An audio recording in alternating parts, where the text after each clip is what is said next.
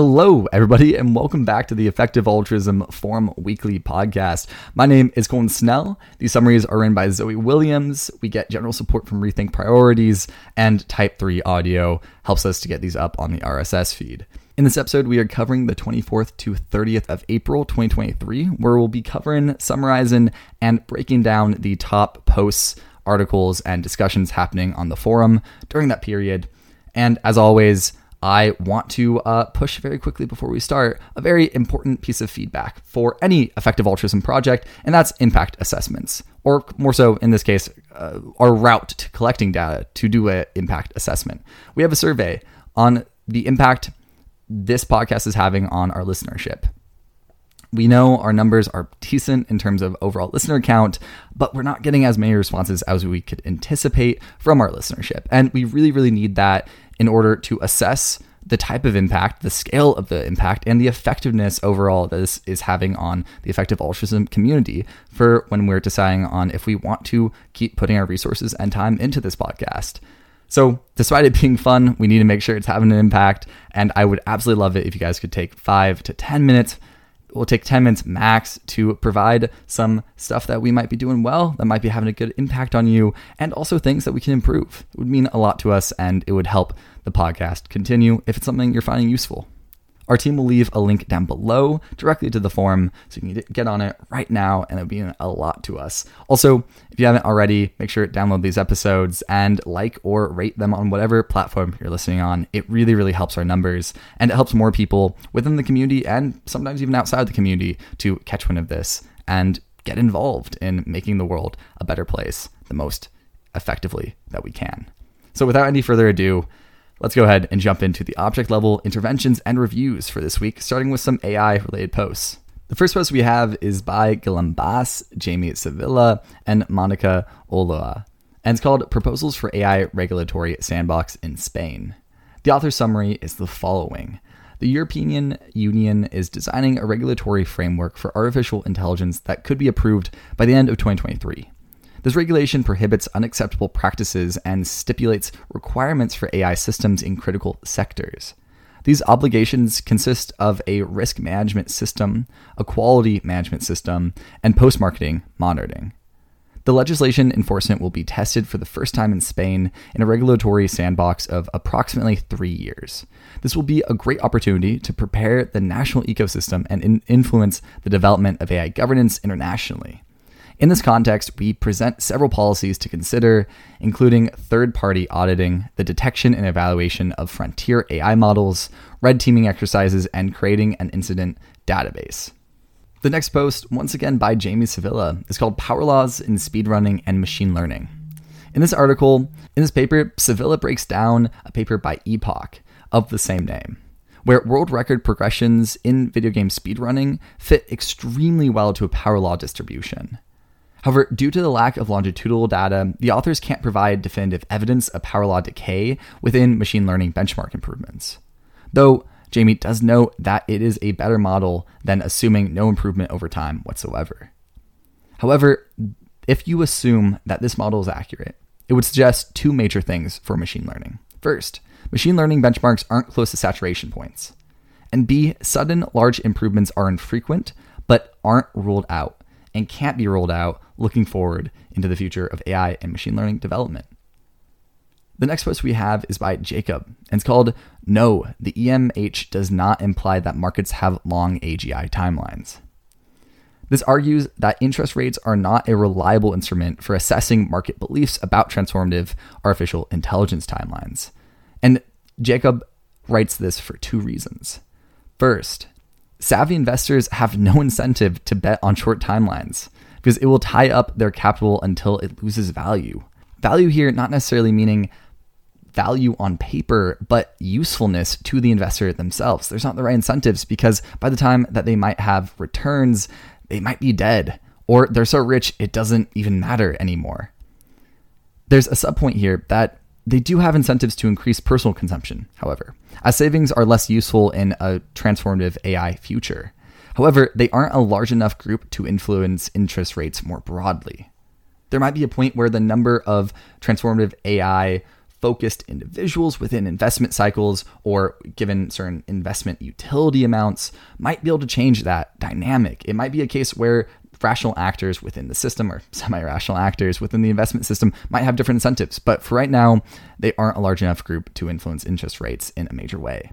Secondly, this makes interest rates more of a pull of upper-middle class consumers than investors themselves.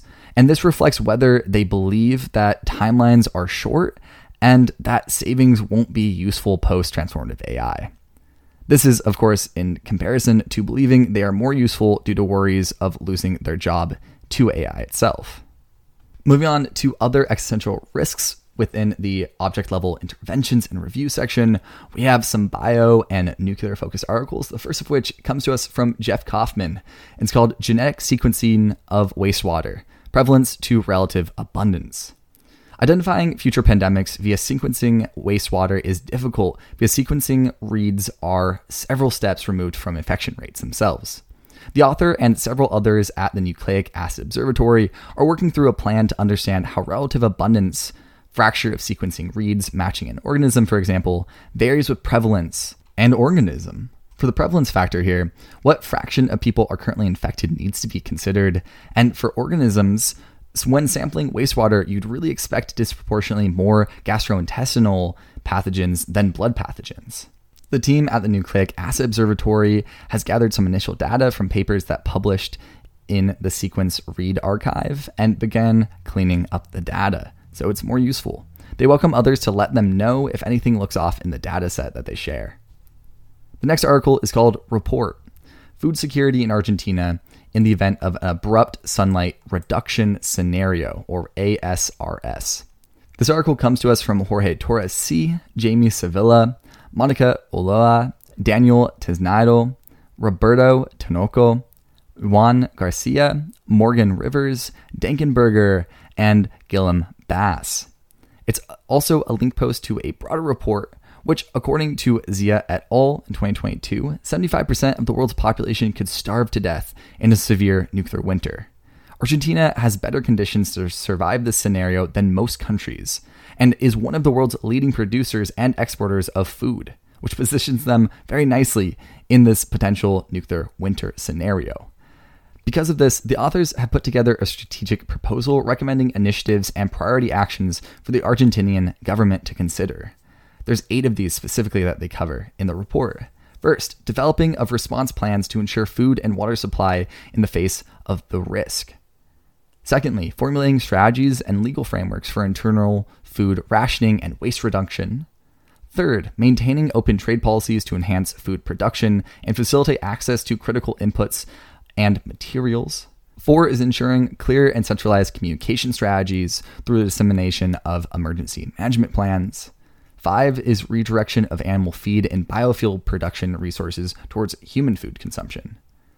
6 is adaptation of agricultural systems to increase food production. 7 is adaptation of aquaculture to increase food production, especially high-protein food production. And 8, high-tech adaptations to increase food production more broadly. Shifting gears to the animal welfare side of articles for the last week, we have Developing Farmed Animal Welfare in China: Engaging Stakeholders in Research for Improved Effectiveness, written by Jack underscore S and Jia Ying. Asia holds around 40% of farmland animals and 85% of farm fish in the world. The majority of these animals and fish are in China. However, Asian advocates only receive an estimated around 7% of global animal advocacy funding. Good Growth describes 2 stakeholder-engaged studies they've conducted to better understand animal advocates and consumers in China. Some of the key findings that they had about the animal welfare community include the public are not generally aware of farmed animal welfare issues. They also found that it's difficult to operate as an animal nonprofit in China, and that vegetarianism can have religious connotations that are off-putting to many consumers. Additionally, they found the animal welfare community is small, has few professional opportunities, and extremely limited resources for capacity building. Opportunities exist in health, education, and food-related messaging and events, and in integrating welfare concerns into sustainability and environmental movements within the country. The Good Growth team also reports some of their key findings around attitudes within the public toward animal welfare. And some of the findings here are really, really fascinating. First of which is that language choice is really key. The word welfare often makes people think of luxuries like massages for cattle. Crustacean welfare is a major turnoff for Chinese participants, and it received a lot of pushback across all demographics. Additionally, mothers were keen on safer, higher welfare products for their children. Grandparents were also willing to try higher welfare products after seeing videos of animal suffering. And participants rarely saw animal welfare as a foreign concept or conspiracy-associated thing, which some advocates have believed or predicted within their hypotheses that they would see within the data. Key findings about attitudes of the public toward alternative proteins were also looked at, and within this, the team at Good Growth found 4 major points. First, consumers are worried about food safety. This means that alternate protein companies need to be really careful to avoid negative connotations associated with words like fake meat, or terms like old or zombie meat, or other things, my personal favorite, meat from non-food animals, as a term that gets thrown around and tends to have some really bad connotations associated with it, for I think obvious reasons. Because veganism in China is strongly associated with Buddhist and Taoist ideas of purity and good health, most vegans in China weren't interested in alternate proteins. Many people experiment with new food during communal meals, where 5 to 6 dishes might be shared per meal. Developing dishes for these types of restaurants represents an opportunity for alternate proteins to be incorporated and spread within Chinese food culture. Lastly, the team found that no one thought they were the target market for plant-based meats. The team's comprehensive findings got massive positive reception from both Chinese and international advocacy organizations. The authors suggest similar stakeholder engaged and qualitative methods, which you can see in the post for details on their methodologies used that are currently underutilized within effective altruism. And they're also happy to chat. You can email them at info@goodgrowth.io with those interested in exploring these areas. Moving on to the global health and development section for the week. We have an article coming to us from Rethink Priorities, Aisling Leo, Jenny_Kunamoa, Bruce, Tom Hurd, and James Hu. And it's called Better Weather Forecasting, Agricultural and Non-Agricultural Benefits in Low and Middle Income Countries.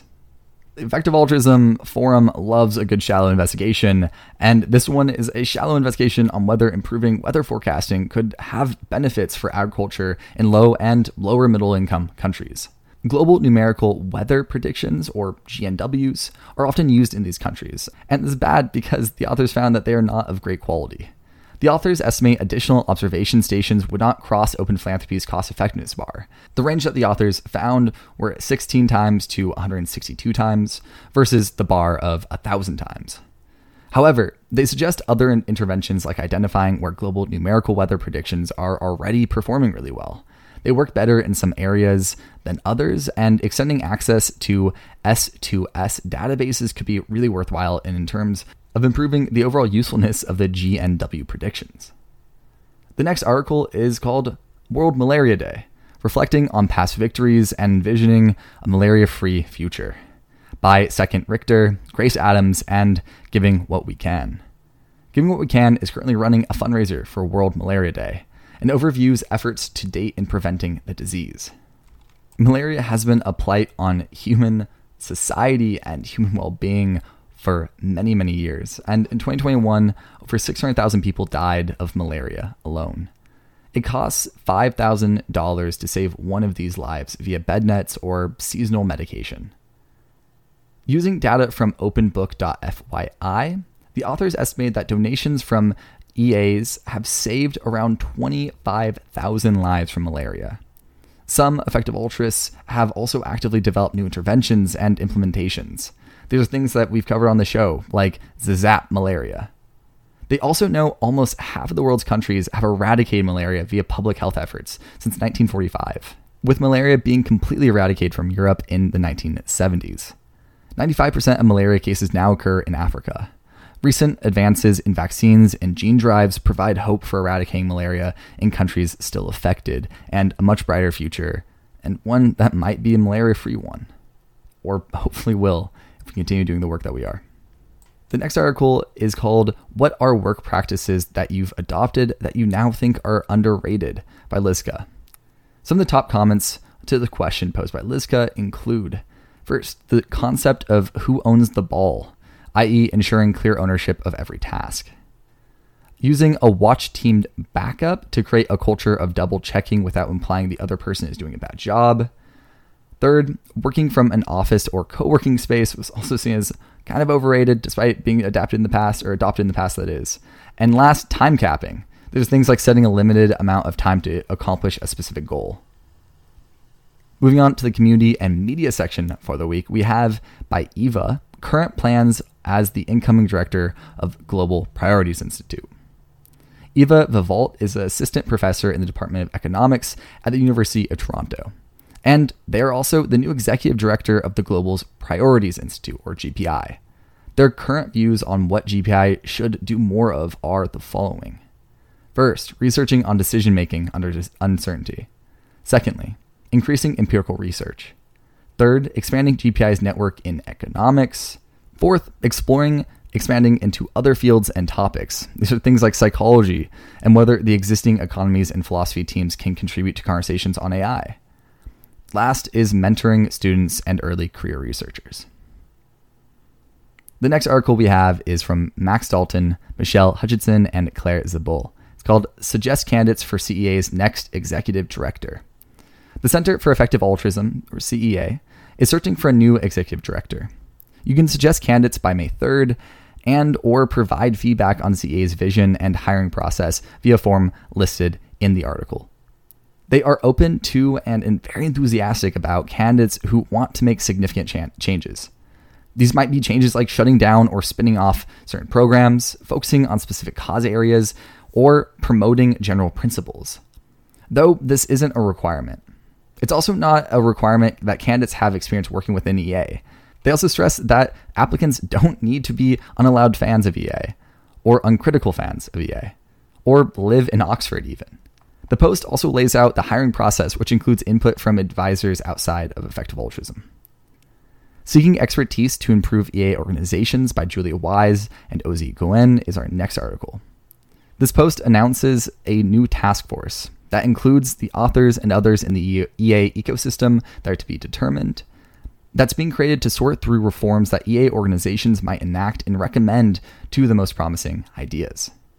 As part of the process, the authors are keen to gather ideas and best practices from people who know a lot about areas outside of effective altruism. Things like whistleblowing, nonprofit boards, COI policies, or organizational and management of sizable communities.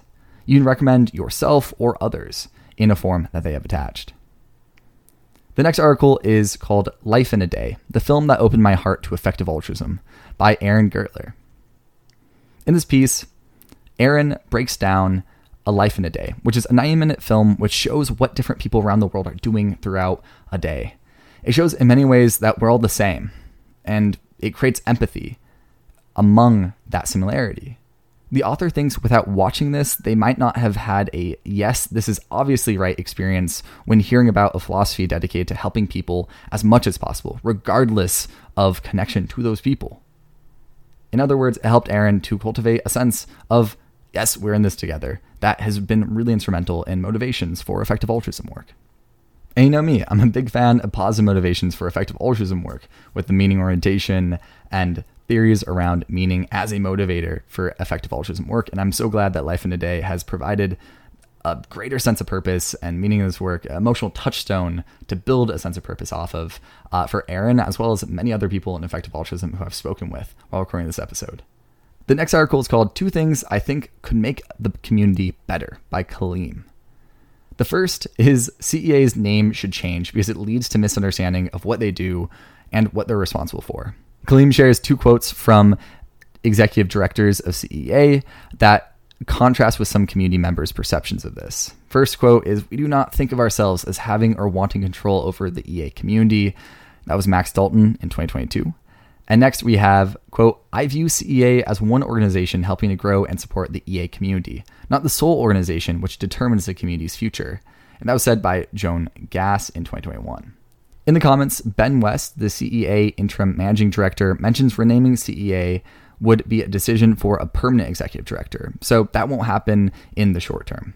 The second thing that Kaleem wants to see change within effective altruism to make the community better is that the community health team is part of CEA, which is something which might reduce the community's trust in the community health team overall. Kaleem argues that separating the community health team from CEA would help to reduce conflicts of interest, as well as community members who are really concerned about going to CEA when they've had bad or negative interactions with one of the teams. Sensitive or personal or confidential information being transferred between the community health team and other members of CEA is also a pertinent concern here. In the comments, Chana Messenger, the interim head of community health, mentions they've been independently thinking about whether to spin out or be more independent. Next, we have a biography of philosopher Derek Parfit being announced as now published, which includes coverage of his involvement with effective altruism. This was announced by Pablo, and it's called David Edmund's Biography of Parfit is Out. Next, we have, and lastly for today, an article called Story of a Career, Mental Health Failure by Zeke Sherman. The author shares their personal career story, which involved attempting to switch pathways from finance, earning to give was their approach, into computer science in order to maximize impact, despite poor personal fit for the latter. This resulted in years of unemployment and poor mental health, and is something that they now have turned to regretting.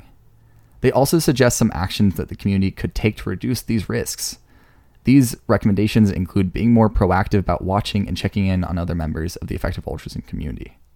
With that reminder in tow, I would like to thank you all so much for listening. And once again, please fill out the survey. It'll only take 5-10 minutes. It'll really help us to assess more accurately the impact that this podcast is having and ways that we can improve.